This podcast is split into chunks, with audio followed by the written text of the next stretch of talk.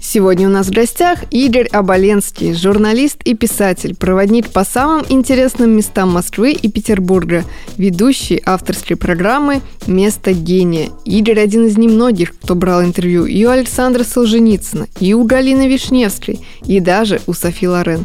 Он, как никто другой, знает биографию деятелей мировой культуры. Именно поэтому мы встречаемся на подкасте уже в третий раз и думаем, что и этот не последний. Сережа, это я. И микрофон. А, а. Добро пожаловать снова к нам сюда. Здравствуй, Сергей. Значит, я предлагаю поговорить сегодня про Булгакова, поговорить э, без какой-либо структуры, просто что в голову взбредет, потому что м, а, м, Булгаков многогранен. Тут можно, вот, можно даже до его писательской деятельности есть о чем поговорить. Человек ноги, руки отпиливал в госпиталях военных, да? Да, мы знаем про ноги, когда Татьяна, жена его, стояла, держала сначала, говорит, было страшно, плохо, а понимала, что нельзя терять сознание, потому что нога-то в руках у нее. И это, это же формирует характер тоже. Ты представь себе человек, который э, ну, решает судьбу человека, да, который перед ним. И все это делает, но жизнь спасает, но все равно. Конечно, этот характер закалился, когда он был в этих госпиталях, причем там э, условий-то не было никаких поначалу. А потом он приехал э, в, одну, в одну деревню, э, и там вдруг оказались все инструменты, какие есть, все, но у него еще тогда не было способностей чтобы излечивать любую болезнь. К нему приходил, там э, факт однажды есть э, записано, однажды пришел какой-то мужчина и сказал, что вот у меня дочь больна, а не вылечишь ее и сам жить не будешь. Да, да, да, ему угрожали. Там привозили его, например, на какие-то там сложные операции, а он не знал, как делать. И жена, э, ну, первая, да, э, стояла, он говорит, там такая-то страница, читай. И она ему читала, как это нужно делать, и он это выполнял, э, но блестяще совсем справлялся. Похож на Чехова, правда, он в этом? Да, это уже какой Потому второй что, врач, да, в э, нашей... Тоже, вот. э, ну, да, второй, потом еще у нас были великие врачи, э, ставшие драматургами, например, Григорий Зайч Горин. А, а Булгаков, да, он, кстати, с большим трепетом к Чехову ведь относился. Он потом, я помню, приедет в Ялту, помню по рассказам, которые я читал Марьи Павловны, сестры Чехова, и попросил какой-то автограф чеховский. Она ему сказала, забудьте. Э, Впрочем, Впрочем, может быть, я вам дам конверт, который написал Антон. А пока уезжайте. И он ей, он поехал в Ялту и написал ей, Марья Павловна, вы не надейтесь, что я по дороге умру. Я обязательно вернусь, этот конверт заберу. Вернулся, забрал конверт, э, какую-то там веточку сорвал в Чеховском саду и с таким большим пиететом к нему относился. Ну, а потом, как Чехов, он все-таки посвятил жизнь свою, как известно, литературе. Правда, у Антона Павловича э, э, медицина была законная жена, а э, литература любовница. А Михаил Афанасьевич все-таки жизнь посвятил литературе на радость всем нам. Но как будто бы, вот то, что я знаю, он вообще сначала хотел стать оперным певцом, Такая была история. мечтал, мечтал. Да. То есть, наверное, он умел петь. Расскажу. Да. Когда вообще история Булгакова, вот когда я свои лекции читаю про Булгакова, э, о нем это так называется лекция, э, «Мастер и его Маргариты». Потому что одна, наверное, из литературных загадок, ну, 20-го, так скажем, века, кто же была Маргарита? И, может, испорчу все, скажу сразу, не Елена Сергеевна, не только Елена Сергеевна, Его третья жена. а его третья жена. И э, рассказывая о Булгакове, очень важно знать вот эти штрихи его биографии, которые открываются благодаря вот этим самым дамам сердца, что он избирал. И что касается оперного певца, такая была история. Он ведь на свет появился в Киеве, и приехала туда девушка, гимназистка из Саратова. Звали ее Таня, она была дочка статского советника. Папа ее был начальник э, казенной палаты, но это как налоговая инспекция. У него там домой приходило обедать по 100 человек. А, и она приехала к тетке в Киев. А тетка знала Булгакова. И она сказала, Миш, Покажи ей город, да, папа? покажи ей город. Да, да. Тане. Он сказал, Тасе, почему-то Тася, пойдем. И когда они пошли, он вдруг остановил и сказал, клянись жизнью, никому, что ты никому не скажешь. Он сказал, да, я буду оперным певцом. Я Фауста слушал 40 раз. А какое счастье, что она не испугалась за свою жизнь и проболтала. И рассказала нам э, об этом. Да, он хотел быть оперным. Причем он же это даже потом там будет вставлять э, всюду. Вот у него, например, вот эти его... Э, знаешь что, я вообще не- не- вот думал, когда про сегодняшний разговор, думаю, боже мой, я не хочу здесь читать лекцию, Да. и я хочу здесь рассказать то, что, может, я во время лекции не рассказываю. А потом я понимаю, что если вот так скакать э, с одной темы на тему, может быть, тяж- будет тяжело слушать, но уж коль я начал, говорит, ладно. У него была вторая жена, э, звали ее Люба, Любовь э, Евгеньевна. Белосельская. Страшно не любили ее. Она вообще была Белосельская, Белозерская. Ее Ильф с Петровым называли Беломор-Канальская. Ну, Она уже в Москве у него появилась, по-моему, да? она была в Москве. Это я к тому, что все эти истории, случавшиеся в его жизни, он обязательно вставлял в свои произведения. А, и про Фауста мы говорим, а теперь а, такая была история. У него, они жили в, на Пироговке, этот дом, кстати, жив, здоров. А, Он, правда, раньше был двухэтажный, сейчас там надстроенный. Тоже любопытное дело. На первом этаже жил Булгаков со второй женой, а на этажом выше была московская молельня Распутина. Вот когда Распутин приезжал в Москву, вот он отправлялся а, именно туда. Ну, такой просто вот штрих. А, и у Булгакова был уже кабинет, и висел телефон над столом. Кстати, да, это к тому, что Распутин тоже некой мистикой покрыт, да? Ну, конечно. Его, его образ. Хотя ты знаешь, что я думаю, что мистика всегда покрыта то, что мы не знаем. М, Ну да. А чем больше мы знаем, тем, э, тем меньше мистики, но не менее интересно. Так вот, э, висел этот телефон, и э, Любовь Евгеньевна однажды, значит, стала по этому телефону что-то там громко говорить, а он пишет сидит и говорит, Любочка, ну нельзя ли потом, я же все-таки работаю. Она ему скажет, ты что, Достоевский? Вот. А потом, помнишь, когда бегемот с коровьем приходит в дом литераторов и пытаются пройти, а у них билета-то нет, ему говорят, что вы же не Достоевский, А, а он отвечает, а почем вы знаете? И потом там фамилии представятся, там Панин, Скобичевский, это хулители как раз э, Достоевского. Это просто к тому, что вот какие-то такие штрихи, зная биографию, это любопытно наблюдать. И почему я всегда за то, чтобы, говоря о каком-то произведении, все-таки говорить о, об- о судьбе автора, о биографии автора, потому что очень многое становится понятно. да, и э, Булгаков как будто очень охотно черпает вдохновение из жизни и как бы вот э, блоки прям переносит своей биографии, ну как будто бы, да? Я так скажу, что вот э, занимаясь Михаилом Афанасьевичем, а, я понимаю, что, конечно, сюжеты, которые приходили к нему, это, конечно, было какое-то божественное такое откровение. Но вот, например, когда он описывает Москву, он описывает только те места, которые он знает. И поэтому у меня даже есть несколько прогулок по Москве Булгакова, потому что это абсолютно... Вот мы прям идем, и я иду. И я себя все время ловлю, что на меня там выпрыгивают эти тени э, героев. А, а что касается его жизни личной, э, ну, считается, что «Мастер и Маргарита» э, он начал писать в 1928 году. Кто-то, кто-то говорит 29 год. А я здесь поспорю.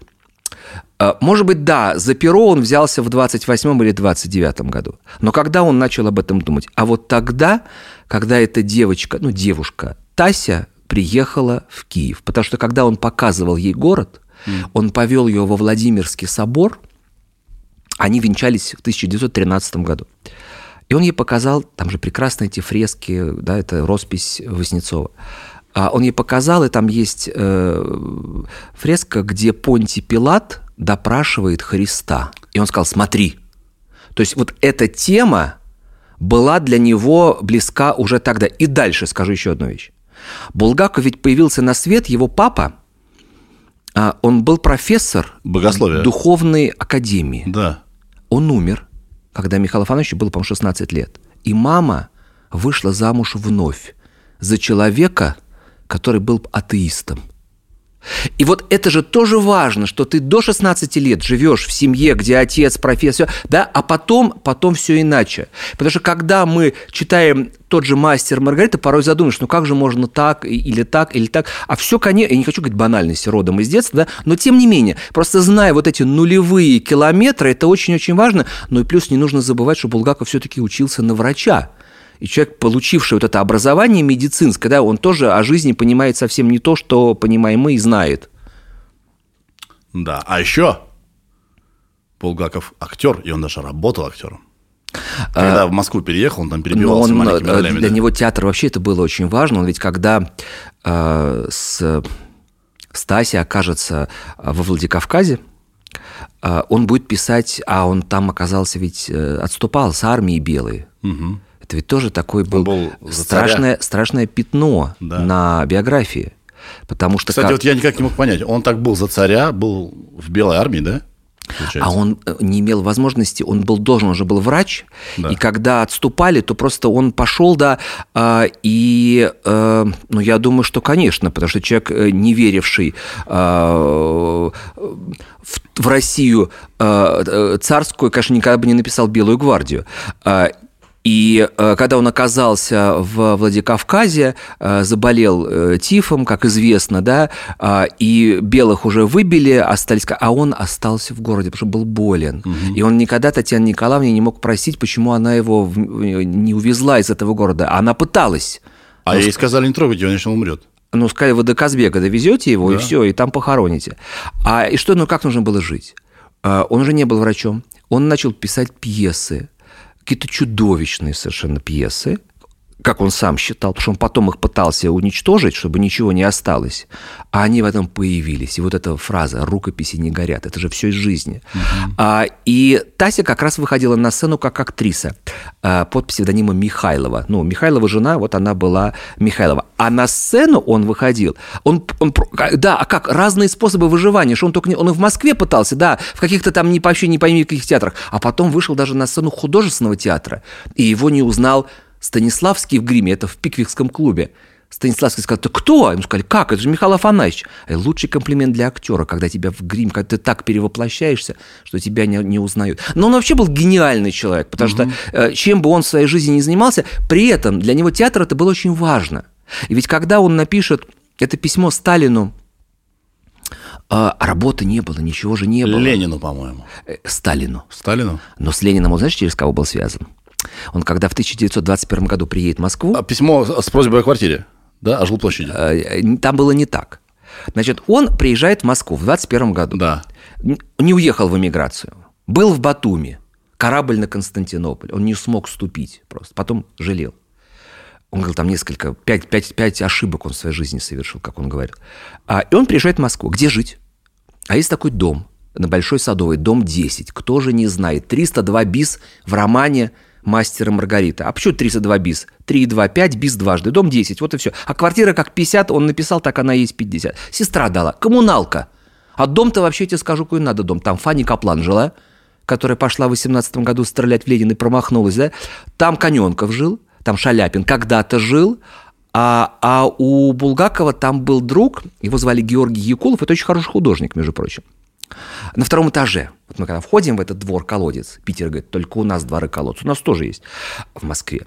И э, вот это окно, у Якулова была фантастическая жена, ее звали Наталья Шиф, она каждое утро начинала с одной и той же фразы. Она говорила, Жорж, водочки. Он ей приносил 50 грамм. И когда она слышала, что там кто-то говорит, что, что это погода, все, она говорит, не знаю, у меня погода, может, секрет хорошей погоды. У меня погода всегда хорошая. И Булгаков, когда будет Зойкину квартиру писать, он возьмет как раз образ этой самой Наты. Вот. То есть дом был очень интересный. В этой квартире, кстати, Есенин познакомится с Исидоро Дункан. То есть если вешать доски мемориальные, которые я так обожаю, там весь фасад можно завесить. Ну вот. А в этой коммуналке э, прописка же нужна, а прописки нет. Не было. Его И бедный гоняли по Булгаков всей Москве, да. ходил по... Нет, он жил там. По друзьям он ходил, нет? Когда уже сестра дала ему эту комнату, он там жил. Но был сволочь домоуправ, который приходил и говорил, вы метайтесь или пропи- вы пропи-». А у него у бедного какое-то пальто было, в котором не продувался только левый бок. И он вот этим левым боком по Москве ходил и говорил, не найду работу, буду экскурсоводом, тоже выучил всю Москву. Вот я говорю, я вместо Булгакова экскурсовод. А, и... Т- а, Прости, пожалуйста, Да? что тебя сбиваю с мысли, запомни. Это то самое пальто, которому и палатка, и был, как он говорил. Нет, это, Это у него был какой-то полушубок, Да. какой-то молодец, э, который там ему и тарелка, и, и кровать. скатерть, и, скатерть, скатерть. Все там ему это Да-да-да. был, да, ужасный какой-то полушубок. Это Прости, закончи мысль. Да. Вот, это я не забуду никогда, надеюсь, потому что вот в этом пальто он добирается до Сретен, на, до Сретенского бульвара, а там наркомпрос. И попадает в кабинет к даме, Э, она была в возрасте, у нее была такая базедова болезнь, она все время пальто так накидывала на плечи. Он говорит, а мне вот жить негде. Он говорит, ну, Что жалко, многим негде. Вообще-то есть где, но нет вот прописки, да, как сказали бы мы сегодня. Он говорит, ну давайте, бумага с собой, с собой. И расписал. И когда он приходит в этот двор свой подниматься, там Да. уже этот домоуправ и говорит, ну что, Булгаков-то, съезжаете? А он говорит, у меня бумага. И не просто бумага, броня. Он потом эту фразу подарит профессору Преображенскому. А эта женщина расписалась своей фамилией, фамилией мужа. А у нее фамилия Крупская, а у мужа Уль- Ленин, да, Ульянова, Крупская Ульянова. Вот так. И в итоге а, Булгаков остается... Так что с Лениным встреча была... Ну, не с Лениным встреча, а с Надеждой Константиной. А вот Сталину То то есть эта он... дама, это была Крупская? Это была Надежда Константиновна Крупская, которая, как известно, служила в наркомпросе, конечно. Она решила как раз квартирный вопрос на тот момент э, Михаила Афанасьевича. Он же себе как там пишет, что я три года себе даю на то, чтобы выправить условия, да, чтобы, значит, жалование, квартира, значит, чтобы все были... Для него это было очень важно. Да. Быт. Вот быт бы... Знаешь, вот та фраза, что художник должен быть голодным, Михаил Афанасьевич так не считал и был прав. Вернемся вот к чему. К тому, что он как бы был в- в- во время революции на стороне белых, так или иначе, да? И он вообще всю свою карьеру ходил по грани. Нет, смысле. он, смотри, здесь я бы не сказал, что он был во время... ре- Что, вообще, что было во время революции? Дело в том, что Татьяна Николаевна, его первая жена, она из жизни уйдет в 1982 году. Вообще, Год моего рождения. вот. А, ну, и что ты бы не мог с ней повстречаться, да? А я-то мог бы, вот так, если бы я в свои там 6 лет, хватило бы у меня ума. Она жила в Туапсе, и она оставила очень подробные воспоминания. Причем она хотела.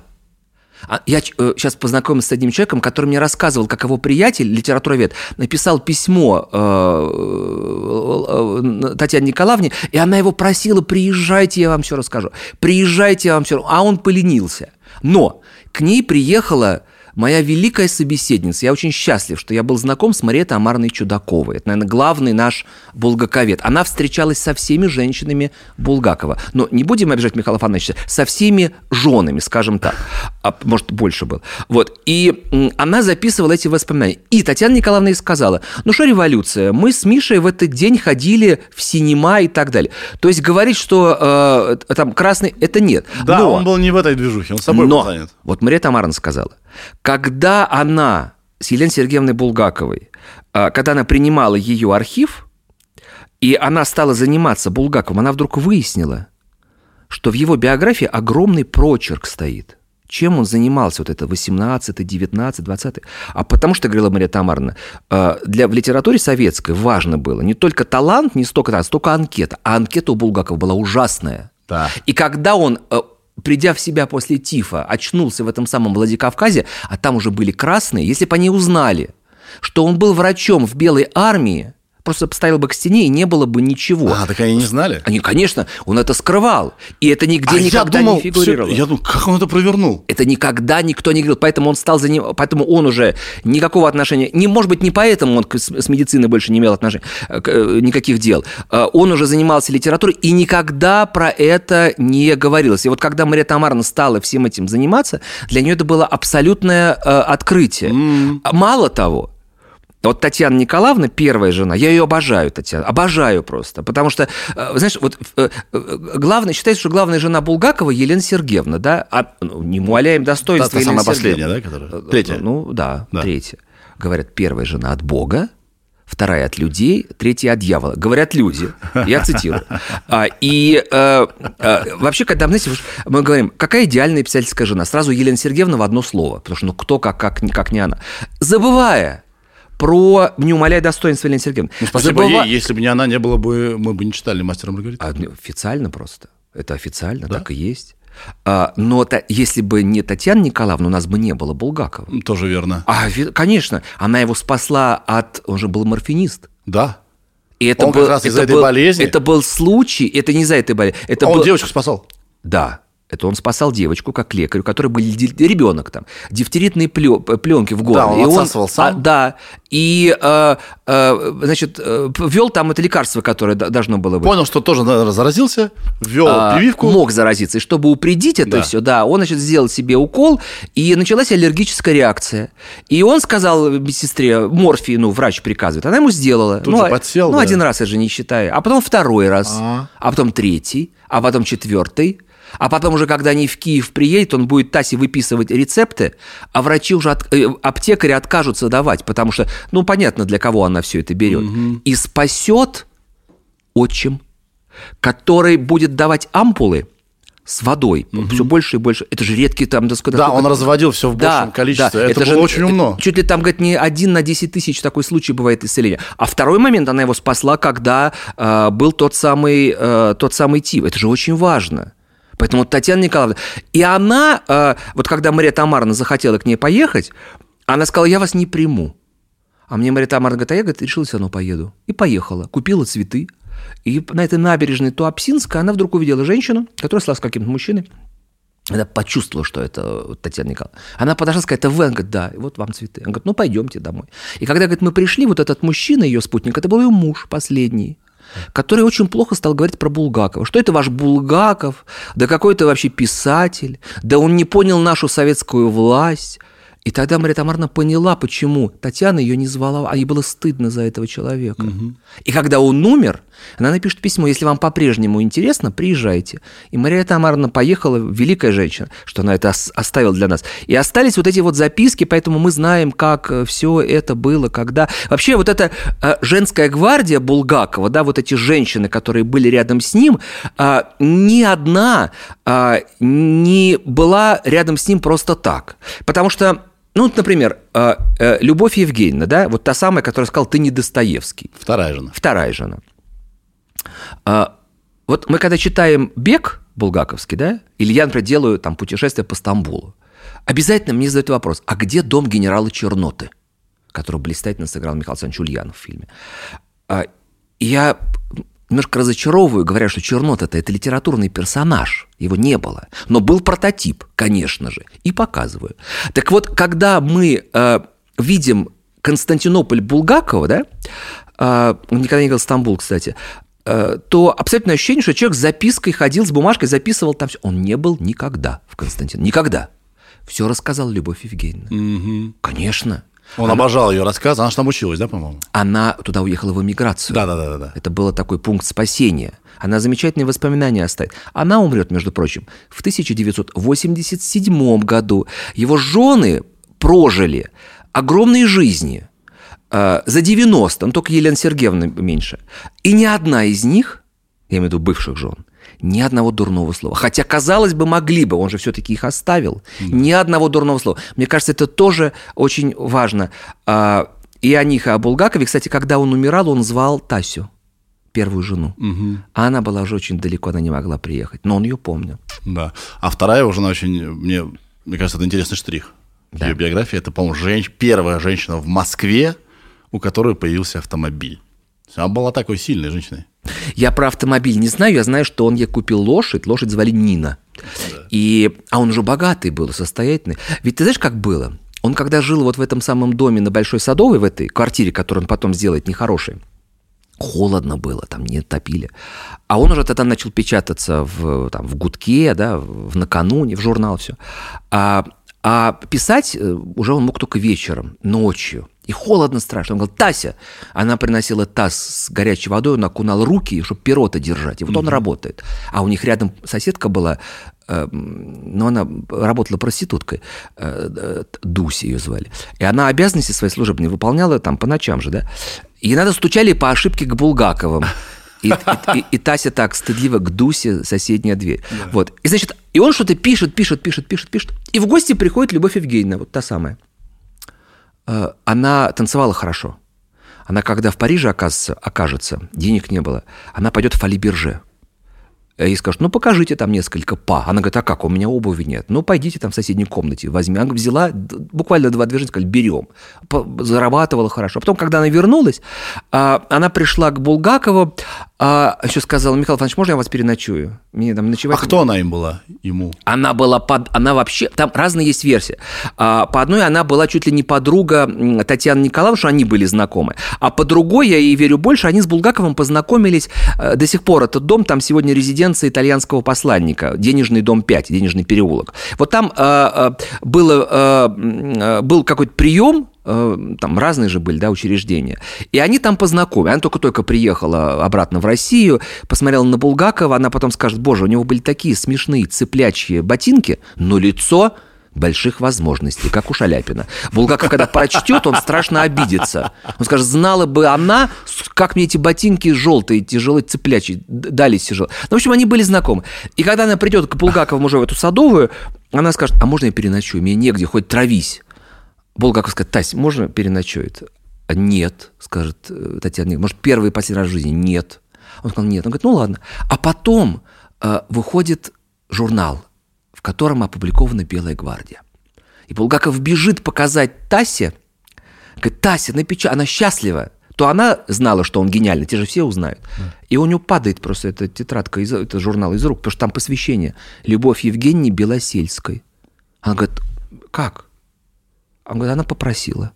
Чужому человеку не откажешь, а ты своя, ты поймешь. И когда он станет уже мужем Любовь Евгеньевны, она, конечно, выйдет замуж уже за популярного, за известного писателя. Э, э, некрасиво читать чужие деньги, но хочется иногда. Так. А, Вот мы знаем из налоговой декларации Булгакова, что э, в 26 году он заработал э, 16 тысяч рублей. Много или мало? Для сравнения скажу, сколько за этот год заработала э, Татьяна Николаевна, его бывшая уже жена, 980 рублей. Такая сумма и такая. Причем она там работала, э, кирпичи, значит, клала, а потом там ее перевели куда-то колдовщица и так далее. То есть она, конечно, прожила очень непростую жизнь. И когда она уезжала из Москвы, они сразу. А вдруг э, Булгаков одумается? Нет. И когда она уезжала, она увози- увозила самое дорогое. Что было самое дорогое? Переписанная от руки статья о Булгакове из энциклопедии. А почему от руки? А потому что купить один том она не могла, не продавали так энциклопедию, а купить все у нее не было возможности. И э, удивительная, конечно, она была. Она удивительная была. Я ее так люблю. Мне так хочется, чтобы про нее тоже, тоже знали. Я прям думаю, когда-нибудь пойду в Туапсе, просто могилу ее разыщу, приду и, и поклонюсь. Потому что э, достойнейший человек, так много сделавшая для Булгакова, она была правнучка декабриста.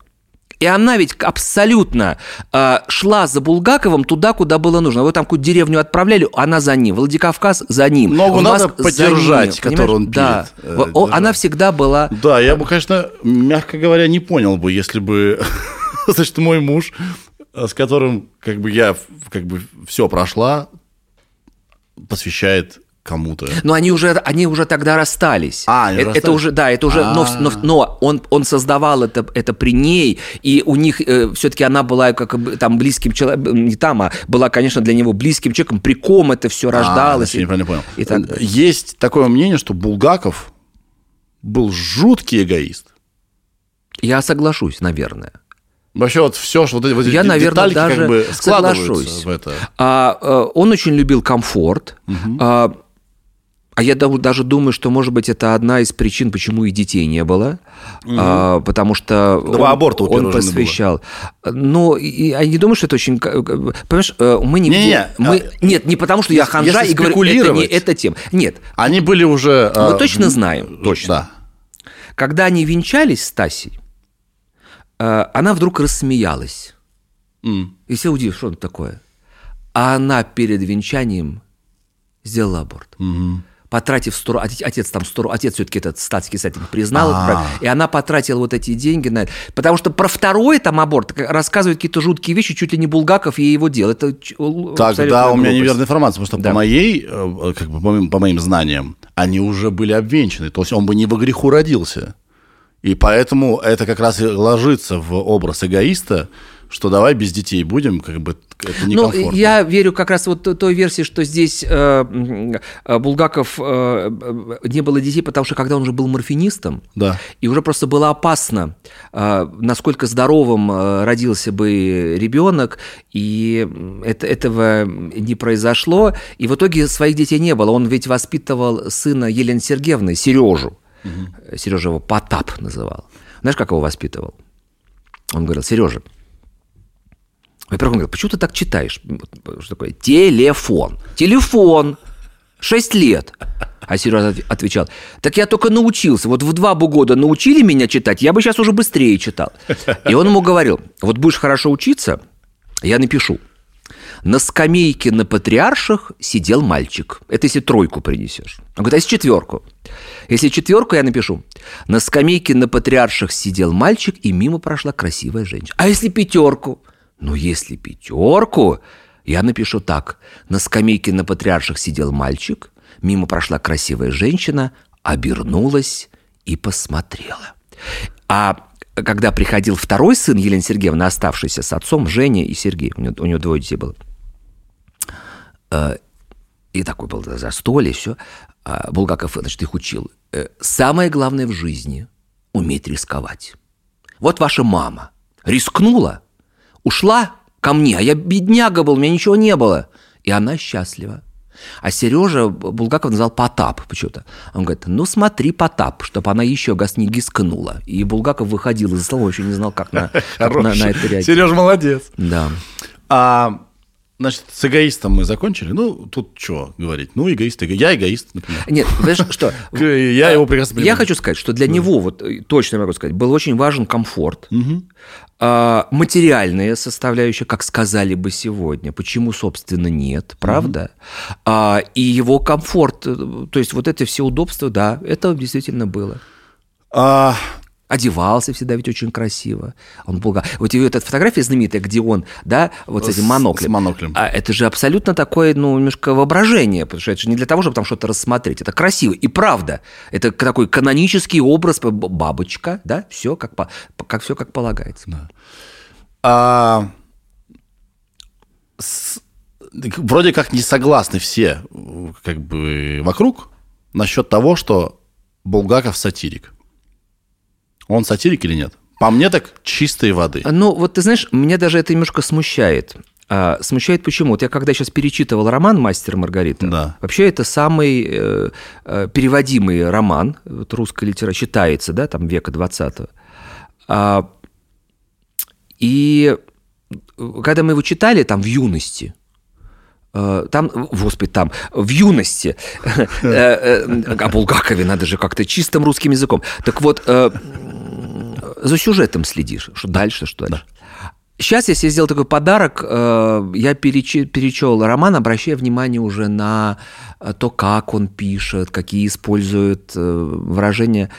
А, И в, в каких-то местах меня даже немножко смущало, потому что мне это очень напоминало Зощенко. Вот, то- вот эти рассказы э, Зощенко, сатирические, юмористические, которыми он прославился, вот абсолютно в, вот в этом, э, в, в- в этом стиле и как-то даже, да даже коробило меня чуточку это, потому что я думаю, ну это как будто что-то, почему так?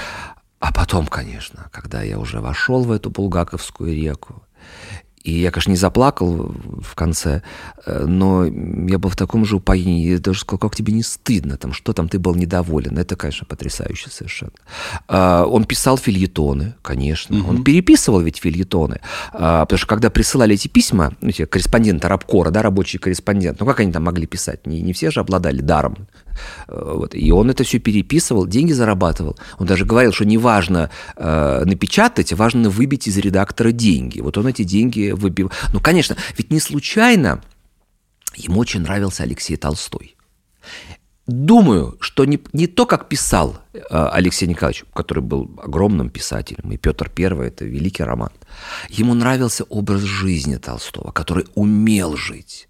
Вот эта фраза, что э, Толстой собирается в, э, там, в э, Ленинград, в Петроград, да где под него, для него отделывают квартиру. Боже мой, ему квартиру отделывают. А здесь комната в коммуналке, где там гороха насыпали, в редакции сказали, это вам там на сколько-то дней, да? Известен же вот этот факт, что у Булгакова была приятельница, Зина ее звали, у нее на двоих с мужем было четыре комнаты. Здесь, знаешь, комната в коммуналке и Дуся, проститутка за окном, за, за стеной. А здесь это Зина. И Булгаков к ней ходил. Он честный человек. Он Тасе сказал, увидишь меня с другой женщиной, не здоровайся, я с тебе даже не посмотрю на тебя. А, и вот ходит и ходит, и наступает Новый год. Там, по-моему, 23 или 24. 23, наверное. И он говорит, Зине, а я приду э, к вам Новый год встречать. Ну, что я в этой коммуналке. А Зина ему вопрос задает. Михаил Афанович, а вы вообще женаты? Ну, он же честный. Он говорит, очень даже. Ну вот с женой приходите. И он берет Тасю, там, наверное, тоже первый ее светский выход, и, наверное, последний. И так получилось, что эта Зина заболела накануне Нового года. И она сказала, Татьяна Николаевна, вы можете ну, про обязанности хозяйки взять на себя? Она говорит, а что надо делать? Ну, угощать гостей и там с каждым по чуть-чуть. А, И она, Татьяна Николаевна, говорила, я так наклюкалась, не рассчитала силы. И, в общем, не очень помню, что там было, а было очень важное. Булгаков сидел за столом с Толстым рядом, там что-то упало. Булгаков наклонился склизко, осетрина. У него там пуд гороха, осетрина на полу. А Толстой ему вопрос задает, Михаил Афанасьевич, ну хотите быть великим писателем, наверное? Он говорит, да, есть секрет. Надо менять жен. Три жены, он сказал. Три раза. Да, да, да. У него три и будет. Да, Но и, вели- у, и у самого этого тоже. и у самого Толстого. Мало того, Толстой, окажется, тоже связанный с линией Елены Сергеевны Шиловского, но это там другая история. А, да, ну, великий Булгаков не потому, что у него было три жены, но тем не менее вот такое совпадение имело место, как да, скажем. Так вот, насчет мы с сатирикой начали. А, мне кажется, что он ну, реально обладает этим талантом. Вот, то есть вот э, изобличать, э, высмеивать, находить э, какие-то несоответствия, указывать. Но он был человеком с удивительным чувством юмора, очень астро, Так у умный, него с острым в детстве были проблемы, там он директору какую-то кличку дал. То есть он всегда был острый на язык. Вот. И у меня немножко не сходится. Человек, который так любит комфорт, так хочет статус, да, мы это не осуждаем, мы это понимаем, почему-то всегда нарывается. Вот собачье сердце, да, а, там у него эти красно... эти Швондер, да, и прочее, они же абсолютно идиоты. А, Мастер Маргарита, ну, это сатира на власть. Понтий Пилат и так далее, все, это же все, ну, все понятно. А я думаю, что... э, Я не понимаю, не сходится немножечко. я скажу мое мнение. Да.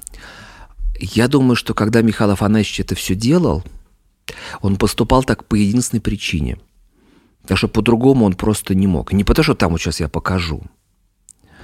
Вот, например, его пьеса о Мольере «Кабала Святош», да, которая один, там, прошла в художественном театре, и все стали говорить, да, Михаил, вы им дали. Он говорит, кому? Вы им показали. Он говорит, а что я показал? Ну как у вас Мольер там говорит, что я устал ему лизать там шпоры, там, сапоги и так далее Людовику. Это же понятно, что вы имеете в виду. А он даже удивился, что там находят какие-то аллюзии и, и- и так далее. И э, он, он совершенно не, я думаю, когда он писал «Собачье сердце», э, он писал, э, ну не хочу какие-то красивости, что иначе он не... Нет, дело не в этом. Он писал, ну ведь так было, вот он так и написал. И когда он потом читал знакомым и друзьям, он ведь был абсолютно поражен, что кто-то донес, что пришли с обыском. Он же когда пришел домой, это в чистом переулке было. Да. Пришел домой, э, Лю- Любовь встречает, жена Люба, Любовь Евгеньевна. И говорит, Миша, у нас обыск. А там обыск был очень серьезный. Она на какой-то барахолке купила два кресла, и там даже эти кресла протыкали спицами, там что-то искали. Булгаков-то скажет, Люба, я хочу сказать официально, если они выстрелят эти кресла, я за это не отвечаю. Все. и забрали э, собачье сердце, забрали его дневники. Но большой ребенок, ну, как, наверное, любой гений, он в 21 году, приехав в Москву, увидев вот все это, да, всю эту разруху и так далее, он начинает писать дневники, где пишет все, что он думает о том, что, Что происходит. разруха. И, и, э, да, не в клозетах, а в А в головах. головах, да. Как мы, да, абсолютно. Не только Грибоедов у нас был э, автор афоризмов великих, но и, но и Михаил Афанасьевич, конечно. А э, уж э, «Мастер и Маргарита» так и вовсе. Это такая, да, книжка записная. Вот, и это все забирают на Лубянку. И он не боится того, что забрали, там же все узнает. Он пишет письма. Как вам не стыдно? Вы читаете чужие записи. Верните. И ему возвращают. И он, уже испугавшись, их уничтожает, сжигает. А потом они будут опубликованы. Их переписали? Их не просто переписали, там сняли фотокопии. И рассказывают, что когда вот их фотографировали, там кто-то из чекистов так вот держал тетрадь так вот руками, а значит, потом сверху, и прямо так это все и осталось. Ну, во-первых, мы почерк видим, как Михаил Афанасьевич писал, а во-вторых, мне тоже кажется, это отчасти рукописи не горят, правда? Да. Он сжег, а вот она, она Всплыли, есть. да. Она... И потом уже Елена Сергеевна, третья жена, будет вести дневники, Булгаков уже э, такие записи сам не делал. То есть, подытоживаем, он... э, Я не думаю, что он нарывался. А, и не думаю... э, я, понимаешь, вот это интересный вопрос, конечно. А было ли ему свойственно чувство страха? Вот это интересно. Ну, я думаю, как любому живому человеку, наверное. Наверное, было. А писал он так, потому что хотел там... Нет, я думаю, что он писал так, потому что... э, ну, а, ну, а как? Э, он просто иначе это делать, э, ну, как, не мог. Он просто так откровенно грустит по уходящей или ушедшей интеллигенции, да, с революцией, которая все вот, и ушло. Преображенский у него, да, там молодец, классный. Да, это дядю своего он записал, Да, который эти на э, Причистенке в жил. «Мастере и Маргарита», все эти редакторы, все полные остолопы идиоты, да. Ну, как такие, бы- которые а, э, его окружали. Мне, кстати, это очень понравилось в фильме, в новой экранизации Обсудим фильм, «Мастера и кстати. Маргарита». Давай. А, Мне это очень понравилось, когда вот эта линия действительно а, э, вне романа, ведь это, я вот так для себя решил, что, э, посмотрев этот фильм, что это там не, та- там не только «Мастер и Маргарита», но это, безусловно, Булгаков. И для меня здесь это важнее, что я увидел в этом фильме э, вот настроение Булгакова, дух Булгакова. Э, У меня, знаешь, какая беда? Эм, Мне, Я посмотрел все экранизации сейчас. Я посмотрел то, что сделал Кара в 94 году, где играет Анастасия Вертинская и э, Виктор Раков. Я посмотрел, пересмотрел то, что сделал Владимир Бортко, сериал «Мастер Маргарита». Это, под- это- я считаю, что это замечательно. Э, Один минус. Знаешь, в чем заключается? Можно маленькую историю расскажу? да, Вот э, «Собачье сердце» ведь был опубликован, да, только в 86 году. а, В 1086 году. Уже все было другое, казалось бы, а «Собачье сердце» не публиковали. И Бортко решил экранизировать. И э, очень долго искали артистов, да, и э, Преображенского, как известно, сыграл Евстигнеев. Евстигнеев. Шарикова сыграл Толоконников. И вот что произошло. Вот мы можем, я говорю, любую представить себе Анну Каренину, не только Татьяна Самойлова, да? Можем любую представить, наверное, Наташу Ростову, не только э, эм, эм, вот Савельева играла Наташу Ростову, а Татьяна Самойлова играла, да, Анну Каренину. Вот считается так канонически. Нет, можем кого-то еще. Но профессор Преображенский будет только Евстигнеев, Да, правда? он Шариков хорош. будет только Толоконников. Да. И Барменталь прекрасный, которого плотник сыграл. А вот для меня настолько идеальный кастинг был у Бортка, что я представляю уже вот тех, кого снимал он. Хотя те, кто снялись вот в нынешней экранизации, что вышло на днях на экраны, э, я почти, э, ну, могу свое мнение иметь, почти со всеми у меня э, произошло, мне понравилось. Да, мне это... И к чему я это рассказываю? К тому, что я сейчас настолько насмотрелся вот этих всех э, предыдущих экранизаций, что я понимаю, мне нужно пойти второй раз посмотреть. перемешалось. Что чуть-чуть, чтобы уже вот э, я имел это представление уже такое точное, но я думаю, что это лучший комплимент. Фильм идет больше двух часов. Там, по-моему, час, там, два часа с чем-то, да? А я все равно мечтаю пойти и посмотреть. Это для, это, мне кажется, это очень здорово. А потом ты посмотри, ведь этот фильм, он стал, ну, своего рода явлением, потому что спорят, кому-то нравится, кому-то не нравится, кого-то обидело, кого-то не обидело и так далее, и так далее. Это большое дело, Я тебе сказал до эфира, да. до записи, Да. прямо там минуту поговорили всего лишь, что э, ты не можешь снять про по произведению Булгакова что-либо, чтобы тебе не прилетело. Потому что его слишком любят. Его очень сильно любят. А еще, э, я только что понял одну вещь. Ты сказал, что «Собачье сердце» позже опубликовали. Да. Получается, я так думаю, как и «Мастер Маргариту», он для себя что-то писал в стол, для себя. Просто, просто у него была идея. Ему нравилось. А для денег другое. Нет, я думаю, Нет? что- я думаю, что проще. Он когда в 1925 году написал «Собачье сердце», он же не думал, что это не, не разрешат печатать. А. Конечно, нет. Он писал э, абсолютно для того, чтобы это было опу- опубликовано. Это драма огромная. Это для нас сегодня Булгаков, это автор «Мастера и Маргарита», это автор «Собачьего сердца».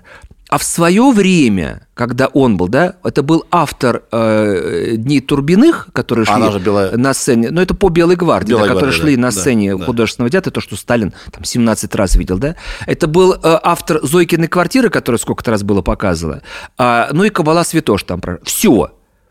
То есть это мы сегодня понимаем, что это великий писатель и великий драматург, да? А для своего времени это был э, э, э, помощник режиссера в художественном театре, ну, показывает тот, потому что художественный театр рядом находится, да, и либретист в э, Большом театре. Мало того, ведь... э, на не- э, у Булгакова было опубликовано Булгакова. Ну, я сейчас скажу примерную цифру. Может быть, я ошибусь в порядке. Ну, фа- да, вернее, порядок верно. Там, да, например, там 170 рецензий, например, 170. Просто факт. А, И только одна была нейтральная. Одна. Нет, у меня другая информация. Остальные были ругательные. Две было положительные. Он собирал их. Он их не просто забирал, он, а, вот Шостакович, например, он носил на груди вот эту статью «Сумбур» вместо музыки, Дмитрий Дмитриевич, как вериги абсолютно. И Булгаков собирал, ты понимаешь? Вот он собирает вот... И, и- я- И мстит потом в произведениях всем этим, всем этим э, э, критикам. Ну, ты имеешь в виду этого латунского критика, Ну, которого, не только там, которого он где-то написал. Он же говорил, что газет, у него Преображенский же говорил, что советские газеты, их читать нельзя. Да, не Потому читайте. что его пациенты, те, кто читает советские газеты, они вес теряют. Да, других-то нет, да, да, никаких и не читаете. Ну, это же просто щелчок, Вот. оскорбление. Но, понимаешь, вот это же тоже свойство характера, хранить это все. Я еще даже не удивлюсь, если он это все... Потому что он язва был. Он, я думаю, такой, «А, придет день, я вам... Ну, это Да. последние слова его были, чтобы знали, чтобы знали, когда он уже умирал и не мог говорить. И вот тоже говорят, э, я всегда против того, что э, вот Булгаков, э, мистика и так далее, мне кажется, не надо добавлять какой-то пение морской волне, она море само пену сделает. Здесь не надо искать каких-то вот секретов ради секретов, да? Метафизики. Что-то такого. Но при этом, вот, правда, странное дело. Они когда познакомились с Еленой Сергеевной, а знаешь, как они познакомились? Ой, такая история. Не как познакомились. А он, когда ее впервые приведет на патриарше, Так. покажет на скамейку. Здесь они впервые увидели его там. Кого его, спросит там. В свое время узнаешь. А потом, было три часа ночи, он ее поведет в дом на Патриарших, в одной из квартир. Три часа ночи. Они поднимутся, откроет какой-то старик, проведет их в комнату, а там горит камин, накрыт стол, там осетрина, там черная икра, там какие-то э, деликатесы рыбные. И она потом ему скажет, а что это было? А он скажет, что это мой знакомый, он был в ссылке в Астрахане, вот он вернулся из ссылки, привез оттуда, все это объяснение было все очень простое. И вот такие кубики, когда, конечно, на Елену Сергеевну все это производило, представляешь, какое впечатление, да, ночь, ты патриарш, этот камин, здесь они увидели его. Вот. И когда э, вот только у них начались уже отношения серьезные, он ей скажет, что Люся, он Люси ее называл, Люси, «А, дай мне слово, что я умру у тебя на руках, умирать я буду тяжело, имею в виду, и случится это в 1939 году. Елена Сергеевна сказала, ну, Мака, ну какая глупость, может, я у тебя? Так кто, кто знает? Нет, я знаю, дай слово. Она ему дала слово. Она его каждый год отправляла на обследование, он сдавал вся, он делал все. Все было прекрасно. И поэтому к его этим словам относились, ну, господи, ну, знаешь как, наступает 39-й год. И Булгаков говорит, ну, это вот мой последний год наступает. Вот что это такое? Вот как это объяснить? Но его не станет, как известно, 10 марта 40 года, да? Вот. То есть это абсолютно какое-то предсказание э, э, свои- своего конца. То И когда он- врач да. придет к э, Булгакову и скажет, что я его забираю в больницу, Елена Сергеевна посмотрит на мужа и встретится с его взглядом. А там было, ты же обещала. Да. Я скажу, я его не отдам. А- А врач ответит, ну и пожалуйста, дело трех дней. А он 7 месяцев еще после этого проживет. Ну вот так. Вот какие-то такие необъяснимые, конечно, вещи. Получается, он родился в марте и умер в марте, да? Он родился, я не знаю, не помню дату, когда. В 1891 году он появился на свет, не стало его в... А в мае он родился. э, Да, в 15 мая, вот. Да, 15, 15 мая, мая. да. А, Возвращаясь к фильму, мы не договорили. Значит, там Да. фильм ни копейки не заплатил, если что. Я сходил случайно, Что мне понравилось? Я как свидание ждал, ты случайно. А я думаю, я должен дочитать, перечитать сначала роман, Да. и потом я пойду, чтобы я уже здесь без всяких вот э, влияний, к- кого я посмотрю, все. Нет, нет, нет. Я должен пойти, должен дочитать. С другой стороны, это оказалось совершенно напрасным, потому что фильм это не а, буквальное переложение мастера. И мне даже понравилось. Потому что, ну вот мы говорим, когда да, роман, ну сразу же это в час не бывало жаркого заката на патриарших, да. А, а здесь не так начинается. Здесь начинается совсем иначе. Здесь начинается с, пол- с полета, с того происшествия в доме Массолита. Вот как да? раз э, с критиком. Да, с этим самым критиком. Мне это тоже понравилось. Это здорово сделали. А, и, и- А я Да. э, рад, что я, значит, пошел, забыв вообще все про мастера и Маргариту. Я забыл все. Ну, я шикарно. такой, а что вообще эта книга? А, точно. А, сейчас вот это, по-моему, будет. Точно, точно. Я по ходу Это вспоминал. сказал Станиславский. Интеллект – враг искусства. Не надо ничего знать, надо идти, и если да, то да. Во. Это правильно. Что мне понравилось? Неправильно, но это имеет место тоже. Мне основное. очень понравилось, во-первых, э, работа оператора-постановщика. Да. Снято вкусно. Я многие... э, Вот зал, где было заседание в, Да, этой, в, в Ленинской библиотеке. Шикарно. Я там недавно выступал с лекцией. Он отвратительно некрасивый. Там показано круто. Э, Я как будто перенесся во времени. То есть арт- артист Князев прекрасный. там все круто. Art direction на высоте, снято вкусно. Мне нравится, что там не настоящая Москва 30-х, а фантазийная Москва 30-х. Там же кругом проекты, которые были Да. либо зарублены, Москва, либо не которая могла бы стать, включая дворец советов, которые должны были возвести. Это я скажу э, зрителям, которые пойдут удивятся, что это за громада такая со статуей Ленина. А это здание должно было стоять на месте храма Христа Спасителя, из-за этого взрывали. Голова Ленина, она была двухэтажная, там должен был быть кабинет Сталина. И Ленин должен был вращаться, он же все время указывал, да, вот на, на- на- к Солнцу. Э, Но это не, не- не случилось, э, этот проект. Это тоже здорово очень придумали, правда? Поднять эти проекты, как это могло бы... Но немножко страшная, конечно, Москва была бы, мне кажется, если бы... А, немножко такая какая-то, какая-то такая немножко холодно немецкая. Ну, это немножко такое, знаешь, как э, Алиса Миалафон, что-то вот э, как Но я в, в конце фильма у меня возник вопрос. Во-первых, я весь фильм кайфовал от продакшена. Как клево снято. А, и я все эти проекты очень люблю, знаю. Я такой ретро-футурист. Мне очень нравится, вот как видели будущее тогда. Да? И все эти проекты, многие зарубленные, на тех, которые не нашлось деньги и так далее. Они все там реализованы. А потом в финальной сцене, когда ну, Москва взрывается, я думаю, а ну сейчас такое время, что настоящую Москву лучше не взрывать. Поэтому лучше в- взорвать фантазийную. Поэтому, а- может, поэтому. А оставили Дворец Советов. Я даже pensал, что там будет уничтожено. А Дворец Советов, э, да, стоит красавец. Это мне понравилось. Что мне еще понравилось? А, мне понравился главный герой, как ни странно. А Хотя он почему странно? Он Совершенно блестящий не артист. похож внешне. На кого? Но, ну, вот на Булгакова, которого мы знаем по фотографиям. Но там же не, не должен был быть так уж Булгаков, чтобы... Но э, настроение вот такой какой-то... А как они здорово сделали, да, как различить? Ты понял, да? Где мастер, а где Булгаков? Ну, по шапочке. по шапочке, да. Да, здорово. Да. А, мне понравился кастинг в целом. Он был классный. И мне понравилось, что они перемешали личную жизнь с, э, с э, произведением. Так это вот как раз то, э, То- что очень важно, потому что понять тот же, ту же, того же мастера и Маргарита, да, Да. а, можно, когда ты знаешь, что за человек это написал, причем не э, даты жизни, какие-то там вехи, да, а вот именно, именно эту биографию, это очень-очень важно. А, как это было, а, там же прекрасная эта история с, с пьесой «Пилат», да, которая Да. идет в театре, которая вдруг оказывается э, Сцена запрещена. прошлого сняты великолепно. Вот, это, это все очень здорово. Это то, что переживал, э, Да. собственно, Михаил Афанасьевич. Но я в- в эти моменты потел, потому что не понимал, а это реальный сейчас факт из жизни показывают? Или придумано? То, что он лежал в больнице с в психиатрической, это ведь не, он не лежал? Нет, но это мастер, это же все-таки...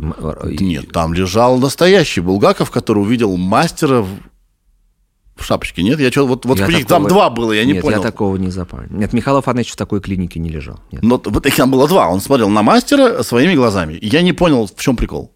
Я вот не понял, что он лежал в психушечке. Надо пересмотреть, я не очень помню это. Да. А мне дико взбесил э, Воланд. Да? Нет. Воланд, А, понимаешь? я не понимаю, не нашли актера, который умеет говорить по-русски? Но, Я не понимаю, почему он говорит на своем языке, а звучит русская речь. я ну, не слушай, понимаю. ну, э, это так обвиняли Рязанова, который пригласил Барбару Брыльскую в «Иронию судьбы». Что, не было русских актрис, которые могла сыграть? Но это то же самое. То мне просто кажется, что это все факап. То есть они хотели, чтобы он говорил на немецком, а потом перевести это. Но, видимо, решили, что что-то не очень, и в итоге немецкий скипанули, губы говорят одно, звучит другое. И я каждый раз так, ага, Нет, меня это, соверш- меня я не это, могу на это смотреть. э, совершенно не смутило, и э, мне Воланд понравился очень. Все-таки ведь у Михаила Афанасьевича Воланду э, 48 лет. А при этом я думаю, да, а Басилашвили, которому значительно больше, чем 48, когда он э, играл. Ну, Олег Валерьянович все равно для меня лучший Воланд. Я потом пересматривал, это прекрасно совершенно. И Воланд в исполнении актера, э, Август Диль его зовут, мне кажется, совершенно блистательно. Мне очень понравилось. Внешне, да. Это так же, знаешь, что мы сейчас скажем, если говорить, почему они снимали «Патриаршие пруды» в Петербурге? Они что, не могли на «Патриарших» снимать? Что это такое, да? Ну, нет. Почему там? А помнишь, как они «Патриаршие пруды» имени Карла Маркса? Мне так это понравилось. Потрясающе. да. Мне понравилось. А, что мне еще не понравилось? Что мне еще не понравилось? Ну, там в целом Это очень здорово, ты забавные. понимаешь, что этот фильм э, так взбудоражил, Да. о нем говорят, ты смотрел, ты не смотрел, да, каждый, понимаешь, это стало уже хорошим тоном написать свою рецензию. Да. Вот что я вам скажу, понимаешь? Вот я был и видел. Это, это прекрасно, это же так здорово. Будут же читать Булгакова дальше. Значит, интерес ведь к Михаилу Афанасьевичу, это, мне кажется, это замечательно. Ну, в целом, да. Да. Да. А, как будто бы раз в какое-то время хочется обновления мастера и Маргариты, вот, А потом... вот, а чтобы потом, это соответствовало смотри, духу времени. Ну, у Да. нас есть несколько фильмов теперь. Это же хорошо. Никто же не заставляет забыть предыдущие версии и смотреть та, которая вышла сейчас. Есть возможность, ты хочешь, можешь пойти посмотреть. А ведь кто-то же и не пойдет, потому что ему не интересен Булгаков. Такое такое тоже есть. Да. Эм, Но я получил удовольствие от этого фильма. Разбирать его киновически я и не хочу, и не могу, потому что я не киновед. Хорошо, тогда скажи мне, как человек, как журналист, который, ну, знает факты биографии, где там наврали еще? Вот, я, вот ты не помнишь про, псих- про психушку, там его положили Нет. в психушечку в фильме. Ты нет, не заметил? Я помню диалог мастера, как с, с Иваном. ну, к нему даже его жена прибегала там в психиатрическую больницу. Не было даже близко, он там покончил жизнь самоубийством, выпрыгнув из окна. Нет, это не... Нет, у Михаила Афанасьевича такого в жизни не было. Ну вот. Я такой думаю, погоди, что-то как-то... Хотя он думал про самоубийство, ты знаешь, Булгаков? Да? Да, конечно. Это было в 30-м году. Это было в 30-м году, когда он находился на грани самоубийства, потому что его пьесы были запрещены. У него не было никакой работы. А у него был пистолет, он мог это сделать. Он тогда был мужем э, Любови Евгеньевны и при этом имел роман с Еленой Сергеевной. Вот, говорят, так бывает в жизни. А, и он напишет письмо правительству Советского Союза. Было несколько адресатов. Там был Сталин, Ворошилов, э, Молотов, Каганович. В общем, Отпустите меня, он говорил, да? не так. Там была просьба дать ему работу, И либо причем, отпустить. да. причем Да. а, работу он даже перечислял, на какую он готов. Либо ассистентом режиссера, либо рабочим сцены. То есть он был готов на все, что угодно. А если он не нужен, внимание, там очень важная фраза. Не просто отпустить за границу, а отпустить на свободу. И этого, конечно, ему никогда не забыли. Это что такое? Там свобода, а здесь? Так ему уже Сталин позвонил. А Сталин позвонил почему? После этого позвонил. Расскажу, почему это произошло. Потому что э, покончил жизнью самоубийством Маяковский 14 апреля. 17 Секунду. Да, Кстати, посмотрите наш подкаст с Игорем про Маяковского. да, у нас он есть. А 17 были похороны Маяковского, когда там миллион человек пришло, огромное количество людей пришло на это похороны. А 18 позвонил Сталин Булгакову. А Булгаков не поверил, его все время Олеша разыгрывал. Он звонил там какими-то голосами, с ним разговаривал. И здесь он спал. И когда ему сказали, что сейчас будет с вами Сталин, говорит, он повесил трубку, будучи уверен, что это Олеша. А ему перезвонили, сказали, не вешайте трубку, будет говорить Сталин.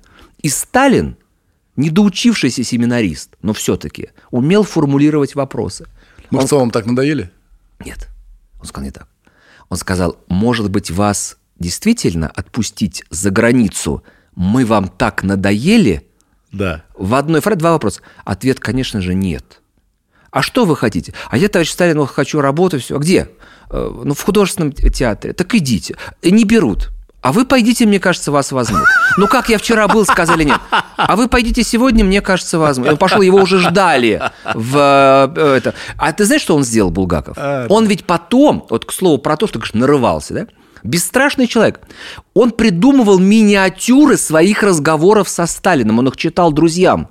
Елена Сергеевна записывает как э, Сталину подают записку э, с какой-то странной подписью. Он говорит, Егоду вызывает наркомов, говорит, кто это подпись?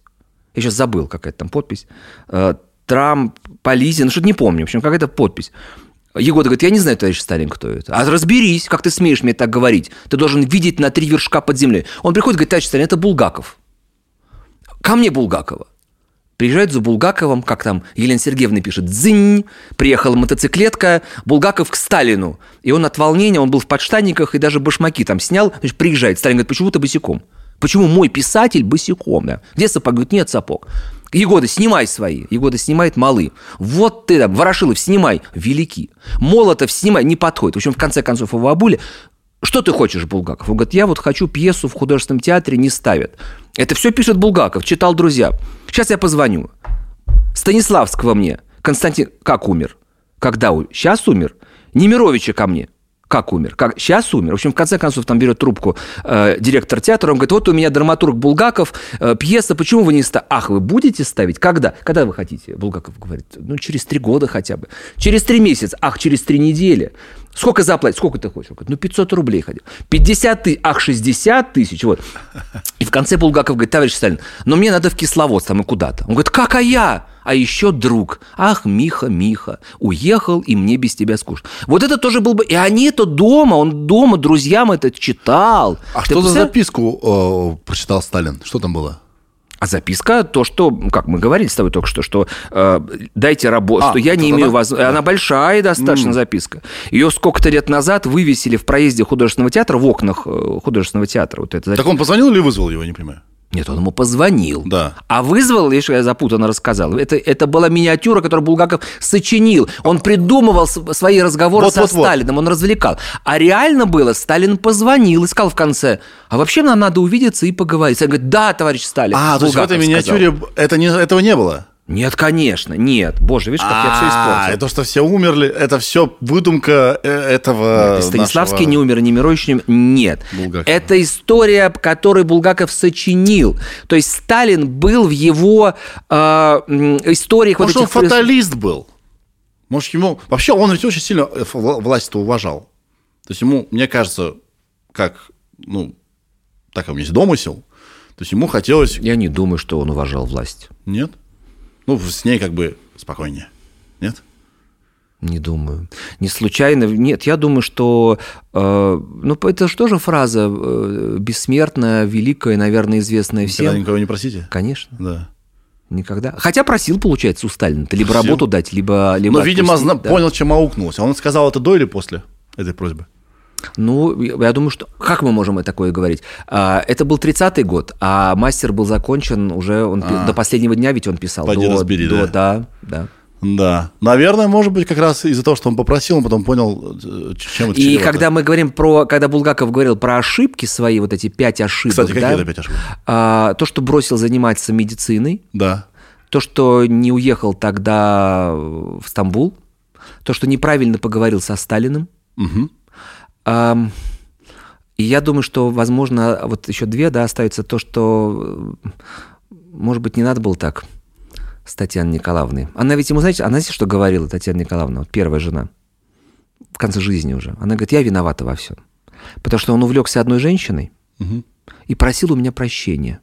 Он говорил, что мне потом э, Бог меня накажет за это, да? Да, такой фраза, когда они расставались, он говорил, «Э, Тася, за тебя меня накажет Бог. Да. А перед этим, когда вот это увлечение случилось, он ей сказал, что ну прости меня, но я увлекся, я хочу быть с тобой. Она сказала нет, такой проявила гордость. И сама поставила точку. А вторая жена, знаешь, какая история тоже была? А, Вот, мне, однажды- кстати, да. вот, это, вот это интересно, потому что с этого начинается фильм. Э, В фильме э, Булгаков встречает свою третью жену, которая тоже на грани самоубийства находится. Но это частый прием. Ну, они когда позна- драматургический. А он вот в жизни, в реальном, да, в, в прошлом, когда он повстречал третью жену, он был женат второй раз? Да, конечно. Он Да. был женат на Любови Евгеньевны, и случилась драма там большая, когда он получил письмо от подруги Любови Евгеньевны из Ленинграда, и та напишет, что мне Люба сказала, что она за вас замуж вышла без любви. Ей нужно было где как-то устраиваться, вот она и вышла. И Булгаков это прочел и сказал, Люба, а это правда? А она ему ответит, а я нарочно ей это сказала, хотела проверить, как она поступит. И вот она так и поступила, как я ожидала. Конечно, неправда. Но это в Михаила Афанасьевича было. И когда они повстречались, так и Елена Сергеевна была не свободна. Она была жена, кто-то говорит, генерала. Не генерал, он был полковник. Да. Полковника Шиловского. Было двое детей. И не случайно в одной из первых редакций «Мастера и Маргариты» когда описывается встреча мастера, когда они идут гуляют, Маргарита говорит, давайте не пойдем по этому переулку, это опасный переулок. Почему опасный? А здесь может ехать автомобиль, в котором будет сидеть один человек, он нас увидит. Это, это тоже было. И когда уже станет понятно, что не может э, Булгаков без Елены Сергеевны, он ведь пойдет к этому полковнику, а тот пистолет достанет. И Булгаков скажет, вы что, будете стрелять? Дуэль, пожалуйста, но в безоружного человека. И Шиловский скажет, значит, вы должны не видеться и, реш- и по- понять, страсть это или нет. У меня была замечательная собеседница. Ха. Ее звали Вера Ивановна Прохорова. Я с ее слов писал книгу о Рихтере. И она, благодаря Святославу Теофиловичу Рихтеру, была знакома с Еленой Сергеевной. Елена Сергеевна ей рассказала совершенно фантастическую историю. А, ну, это Булгаков сказал, что жизнь придумывает хитрее, чем можем сочинить мы. И Это тоже он сказал? Это сказал Булгаков. Гениальные слова. А, и я всегда говорил подобное. Думаю, как я придумал. Это Булгаков придумал, сформулировал. А, так вот, что было. И Елена Сергеевна, что уезжает, не видит Булгакова и понимает, что она не будет с ним. Дети должны быть с отцом в полной семье. И она едет в Москву Да. и покупает книжку, знаешь, как сказали бы, такое бульварное чтиво. А там история женщины, которая отказалась от любви ради детей, а дети ее страшно обидели в конце жизни. Она говорит, как же так? Я ради вас отказалась от счастья, а вы со мной так. Они говорят, ну и дура, была бы ты счастлива, может, и мы были бы счастливы. И Елена Сергеевна понимает, что она не откажется. И вот это, слушайте, внимание, это кино. Она идет по Москве, поговорить с Булгаковым, и она встречает Булгакова. И он ей первый говорит, я без тебя не могу. И она ему отвечает, а я без тебя. И они понимают, что они будут вместе. И как они разрулились с ее мужем? Развелись? Э, ну, конечно, Да. Сережа стал жить с, с- с мамой и с Потапом, с Булгаковым. Да. Женя остался с отцом. Михаил Афанасьевич развелся с Любовью Евгеньевной, а потом пошел венчаться в ЗАГС. Он, когда в Амхате отпрашивался, он сказал, я сегодня венчаюсь в ЗАГСе, отпустите меня, пожалуйста. Венчаюсь. Да. Так мало того, он ведь приведет Елену Сергеевну в тот самый дом на Пироговке, а, и там тоже вопрос. То ли какое-то время они жили, с Любовь Евгеньевна там еще оставалась, то ли там он под, сразу ей комнату снял отдельную. И он пишет, что э, Любин друг скоро вернется, они будут вместе. То есть у Любовь Евгеньевны там все было... Все... было. Она хотя одна замуж больше не вышла э, никогда, э, никогда. И вот фотографии, когда мы смотрим, и на Татьяну Николаевну фотографии, на Любовь Евгеньевну, такие светлые, э, такие светлые лица. Я их обожаю. Да. А Любовь Евг- а, э, Елена Сергеевна, вот меня тоже удивил такой рассказ э, Мария Тамарны. М, Она, когда приходила к Елене Сергеевне на Никитский бульвар, это раньше был Суворовский бульвар, Вот, между прочим, в Риге, да, а, у меня, помню, было выступление лет 10, не помню когда, какой-то был юбилей у Михаила Афанасьевича, я поехал туда с лекцией. А что Рига? А, и Елена Сергеевна родом из Риги.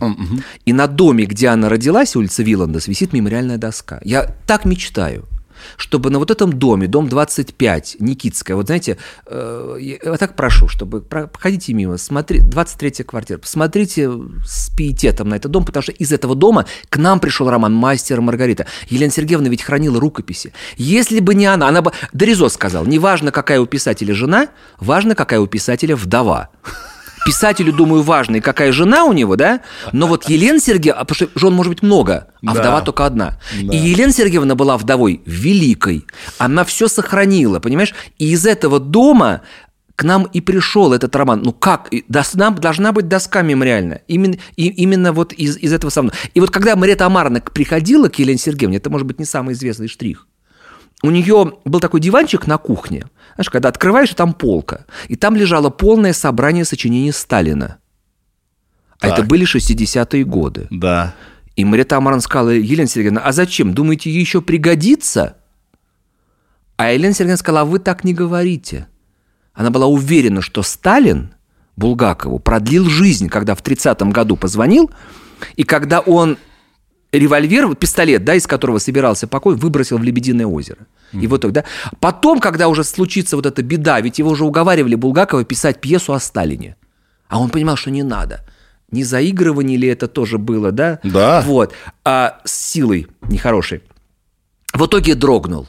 Батум, да, про молодого Сталина, про этого бандита, который там грабил банки и так далее.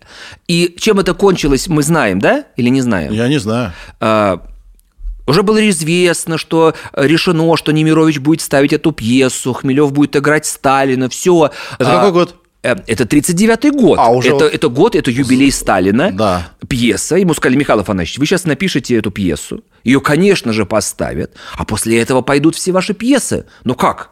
А, и Булгаков согласился. Он напишет эту пьесу. Э, С восторгом она была принята художественным театром. Ее отправили в Кремль, ну, чтобы герой почитал. А пока, значит, все поездка в Батуми, посмотреть, как там декорации и так далее. Вот они едут. Э, В купе э, Виталий Акчевеленкин, там еще один работник художественного театра, Елена Сергеевна и Михаил Афанович. А Елена Сергеевна, она ведь, знаете, какая была? М, Она была, она не готовила, но вот мне рассказывала Вервана, которая бывала в гостях, вот она, например, брала кобальтового цвета пиалу, накладывала туда творог, украшала вареньем черничным. Это было так изысканно. Или она поджаривала просто круг колбасы на тарелке и так красиво сервировала. И вот они сели в этот вагон, Елена Сергеевна достала какие-то э, салфетки хрустящие, лимончик, э, э, этот графинчик с коньяку. Прекрасно. В Серпухове входит почтальон. Говорит, кто здесь бухгалтер? А Булгаков говорит, это не бухгалтер, Булгаков, это я, и это конец. И дают телеграмму. Надобность поездки отпала, возвращайтесь в Москву, Кадишьян. И Веленкин выходит со своим спутником, да, сотрудником художественного театра, а Елена Сергеевна говорит, Миш, ну давай мы поедем в Батуми, ну что, ну там все же уже готово, по- поедем отдохнем. Они могут доехать только до Тулы. В Туле Булгакову становится плохо, он говорит, нет, мы должны возвращаться. Они берут какие-то огромные, за какие-то огромные деньги грузовик, значит, едут в Москву, Булгаков входит в квартиру в Нащекинском переулке, ну, это улица Фурманова, и говорит фразу «покойником пахнет». А, ну, наверное, пьеса умерла. Нет, он понял. И случается удар, вот то, из-за чего умер э, отец э, Михаила Афанасьевича. У него были слабые почки, вот эта гипертония. Он начинает терять зрение. Елена Александровна говорит, ну давай поедем хотя бы в Ленинград, просто поменяем обстановку. Они приезжают на Невском проспекте, ему становится плохо, и все, это уже начало, это даже не начало конца. А, это 39-й год, да, вот то, что он себе, собственно, предсказал. И Елена Сергеевна решает, а, что если вот тогда Сталин его спас, он его снова может спасти. Пусть позвонит. И вот эти эмоции от звонка Сталина ему дадут силы Булгакову. И она через Аллу Константиновну Тарасову, это великая актриса художественного театра, передает Сталину письмо с просьбой позвонить, потому что вот все. Я не знаю, отдала Алла Константиновна это письмо или нет. Сталин, мы знаем, что Сталин не позвонил. Я уверен, что он не забыл эту фразу «отпустить за границу э, на свободу». Да? Вот. И происходит вот это э, угасание мучительное, потому что дотронуться никто не мог. Один человек только мог э, ему менять. А почему отменили просто- пьесу про Сталина? А Сталин сказал, не надо. Все молодые люди, они одинаковые. Не надо. Понимаешь, он взялся за очень опасную тему. Ведь Сталин делал все, да, чтобы люди, которые знали его юным и молодым, не существовали. Да. Был такой революционер по фамилии Камо.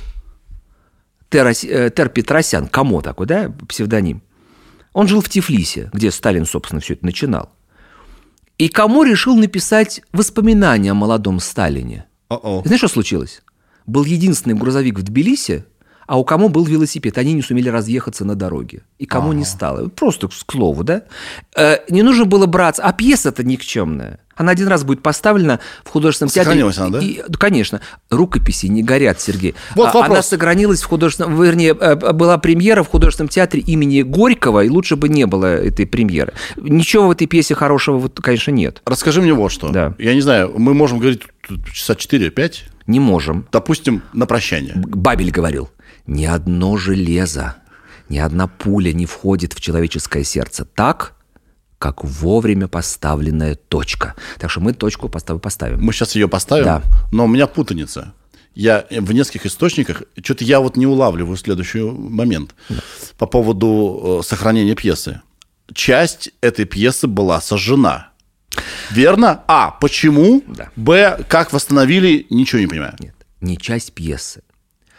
Булгаков э, сжег Роман, Роман, извини. «Мастер Маргарита». Почему? А потому что он в письме Сталину напишет, что я собственноручно уничтожил мои черновики рукописи, а что никто не печатает. Когда он написал? в 30-м году, в апреле 30-го года. Так. И только после этого, спустя какое-то время, он бросит их в огонь. Елена Сергеевна скажет, зачем? А он скажет, ну я же написал, что я бросил в огонь. Я должен бросить. Она говорит, а почему часть сохранилась? Там же оторвано так вот.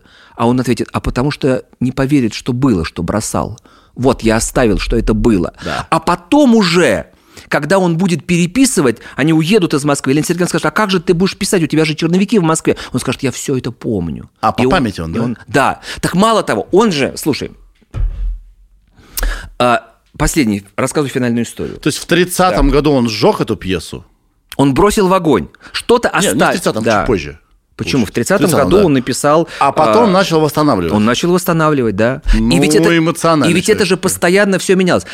Мало того, ведь понимаешь, э, жизнь постоянно давала какие-то свои сюжеты. Да. Вот у него уже был написан э, Балу Воланда, знаменитая сцена, да? У каждого, кстати, режиссера названных мною своя, свой вариант. Очень необычно у Кары первой, да, когда там на этом э, к Воланду приходит э, Ленин, Петр Первый, там, да, вот. А, И вот он, когда написал э, эту сцену, это все было в, в квартире у него происходит, а потом, э, это был 35-й год, в резиденции американского посланника Буллит его звали, это был такой дипломат американский, э, Сталин к нему относился с таким уважением, он мог его перепить, для него это так много, звуков, боже мой, умеет перепить Сталина.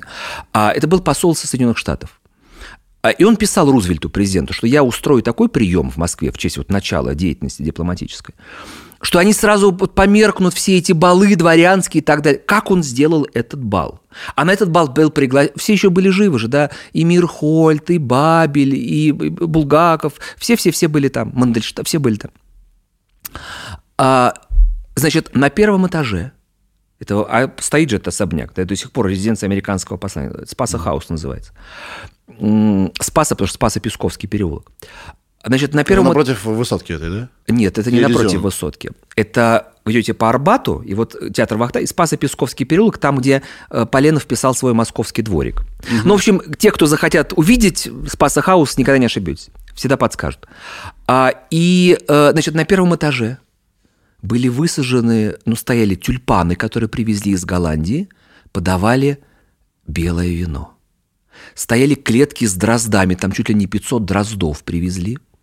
Были клетки с петухами, закрытые тканью. И когда начал играть джаз в три часа ночи, с этих клеток были сняты покрывала, и петухи закричали, как новый день наступил, да? На втором этаже там были розы и подавали красное вино. Привезли какого-то медвежонка, никакого, из зоопарка медвежонка. И он, значит, этот из, из бутылочки пил э, молоко через соску. А был такой у Сталина соратник, казненный потом, Карл Радок, такой еще остроумный человек. И он взял эту бутылку у медвежонка, и эту соску натянул на бутылку шампанского и дал медвежонку. И он несколько движений машинально сделал – Тут к нему подошел маршал Егоров в таком белоснежном маршальском кителе, взял этого медвежонка на руки, он заплакал, ну что это дали пить им все. И медвежонок ему вернул на этот китель все, что, значит, у него было.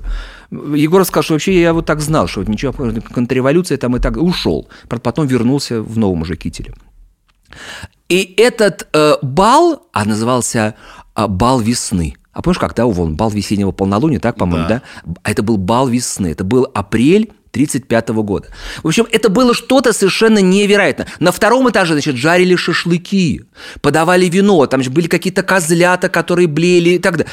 В общем, это было что-то, то, что придумать невозможно. Кончился вечер в 6 утра, когда Тухачевский, маршал, тогда еще не казненный, станцевал вместе с балериной э, Ольгой Лепешинской. И когда Булгаков... А, на него еще произвел впечатление огромное. Дирижер – значит, который там управлял оркестром, и у него был фраг до пят. На Михаила Афанасьевича просто это произвело впечатление. А, и он да, вписал все в роман. И да. он, вернувшись домой, угу. переписал сцену э, бала у Воланда. Понимаешь? Да. И, в общем, таких историй, конечно же, много. Но, помнишь, как в этом фильме говорят – в этой экранизации, что если что-то не получается, то, как говорят красиво, была проделана большая работа. Была, вот да. нам с тобой, нами с тобой все-таки была проделана сейчас какая-то работа, и мы же не э, классный час, что, значит, домашнее задание присылайте по адресу, да. Вот, я бы очень хотел, э, чтобы, во-первых, э, мы помнили имена этих женщин, великих этих Маргарит. Да. И я сказала, что одна из интриг Э, кто же Маргарита? Вот Елена Сергеевна, мне понравилось, как сказал один мудрый человек. Он сказал, что она не была Маргаритой, она ее сыграла, угу. Елена Сергеевна. Конечно, какие-то черты ее хара и многие, конечно же, они легли в основу, но все-таки не только Елена Сергеевна. Вот эти три женщины, Татьяна Николаевна Лапа, Любовь Евгеньевна Белосельская и Елена Сергеевна Булгакова, это все, э, без них не было бы ни мастера Маргарита, не было бы Булгакова, и не было бы нашего с тобой сегодняшнего разговора. Поэтому э, прочтите книгу, и приходите ко мне на лекцию о Булгакове. Я там расскажу еще что-то. Где тебя искать? То, что как, не как, прозвучало. Это осуществить? А, ну, во-первых, есть э, у меня э, канал в Телеграм э, Игорь Оболенский. И есть э, сайт, где можно набрать Игорь Оболенский, и там есть э, расписание событий. Мы указываем на, в канале в Телеграм, у нас есть помощники, да, которые присылают всю информацию, там есть их телефон, так что я всегда э, буду рад э, говорить и говорить, и я очень счастлив. Ты знаешь, что мы сейчас я приду к тебе и расскажу все, что я рассказываю на своих лет. Ничего подобного. Я рассказал 30%. Супер. Ну, ставим точку. А, может, мы сейчас прямо решим, о ком поговорим в следующий раз, потому что мы тебя всегда очень рады видеть. И э, слушать тебя можно бесконечно. А мы с тобой даже думали тогда. Ты знаешь, давай поговорим, если да, есть интерес. Помнишь, э, мы же видались год назад? Угу и думали сделать э, Фаину Георгиевну Раневскую. А, точно, да, про ее цитаты существующие и несуществующие. Ну, конечно. Раневская. Э, вот мне она Да, то мы все про мужчин, да про мужчин. Крайне любопытно. Потому что у меня бывают поездки, да. а, такие экскурсионные. Вот сейчас мы ездим в Звенигород. И в Звенигороде есть единственный в мире музей э, Любовь Петровны Орловой. И там э, ее фотография с Георгиевной Раневской. И я просто сужу по своим слушателям. Я начал рассказывать про Раневскую, угу. и я понял, что это такой герой. Был же сериал, да? Без относительно каких-то поводов информационных или чего-то. Раневская – это такая нулевой километр остроумия. Может быть. У меня была теория, что с Раневской продолжают происходить в прошлом события, которые она смешно комментирует. Потому что столько цитат. Вот сегодня мы вспомнили много цитат э, Булгакова, да, да. Которые точно ему принадлежат. Но столько цитат, которые, возможно, не принадлежат Конечно. Раневской. 90%. 90% от всего. Так, сейчас я только гуглю Раневская. Да. Год, значит, э, в августе. 1896, по-моему, она родилась. Да, 27 августа. Вот можно в августе собраться? Как тебя? Есть дела в августе? Я надеюсь, что они будут, но для тебя всегда найду время. Все, спасибо тебе большое. Спасибо. Ребята, всем пока. Сережа, это я. И микрофон.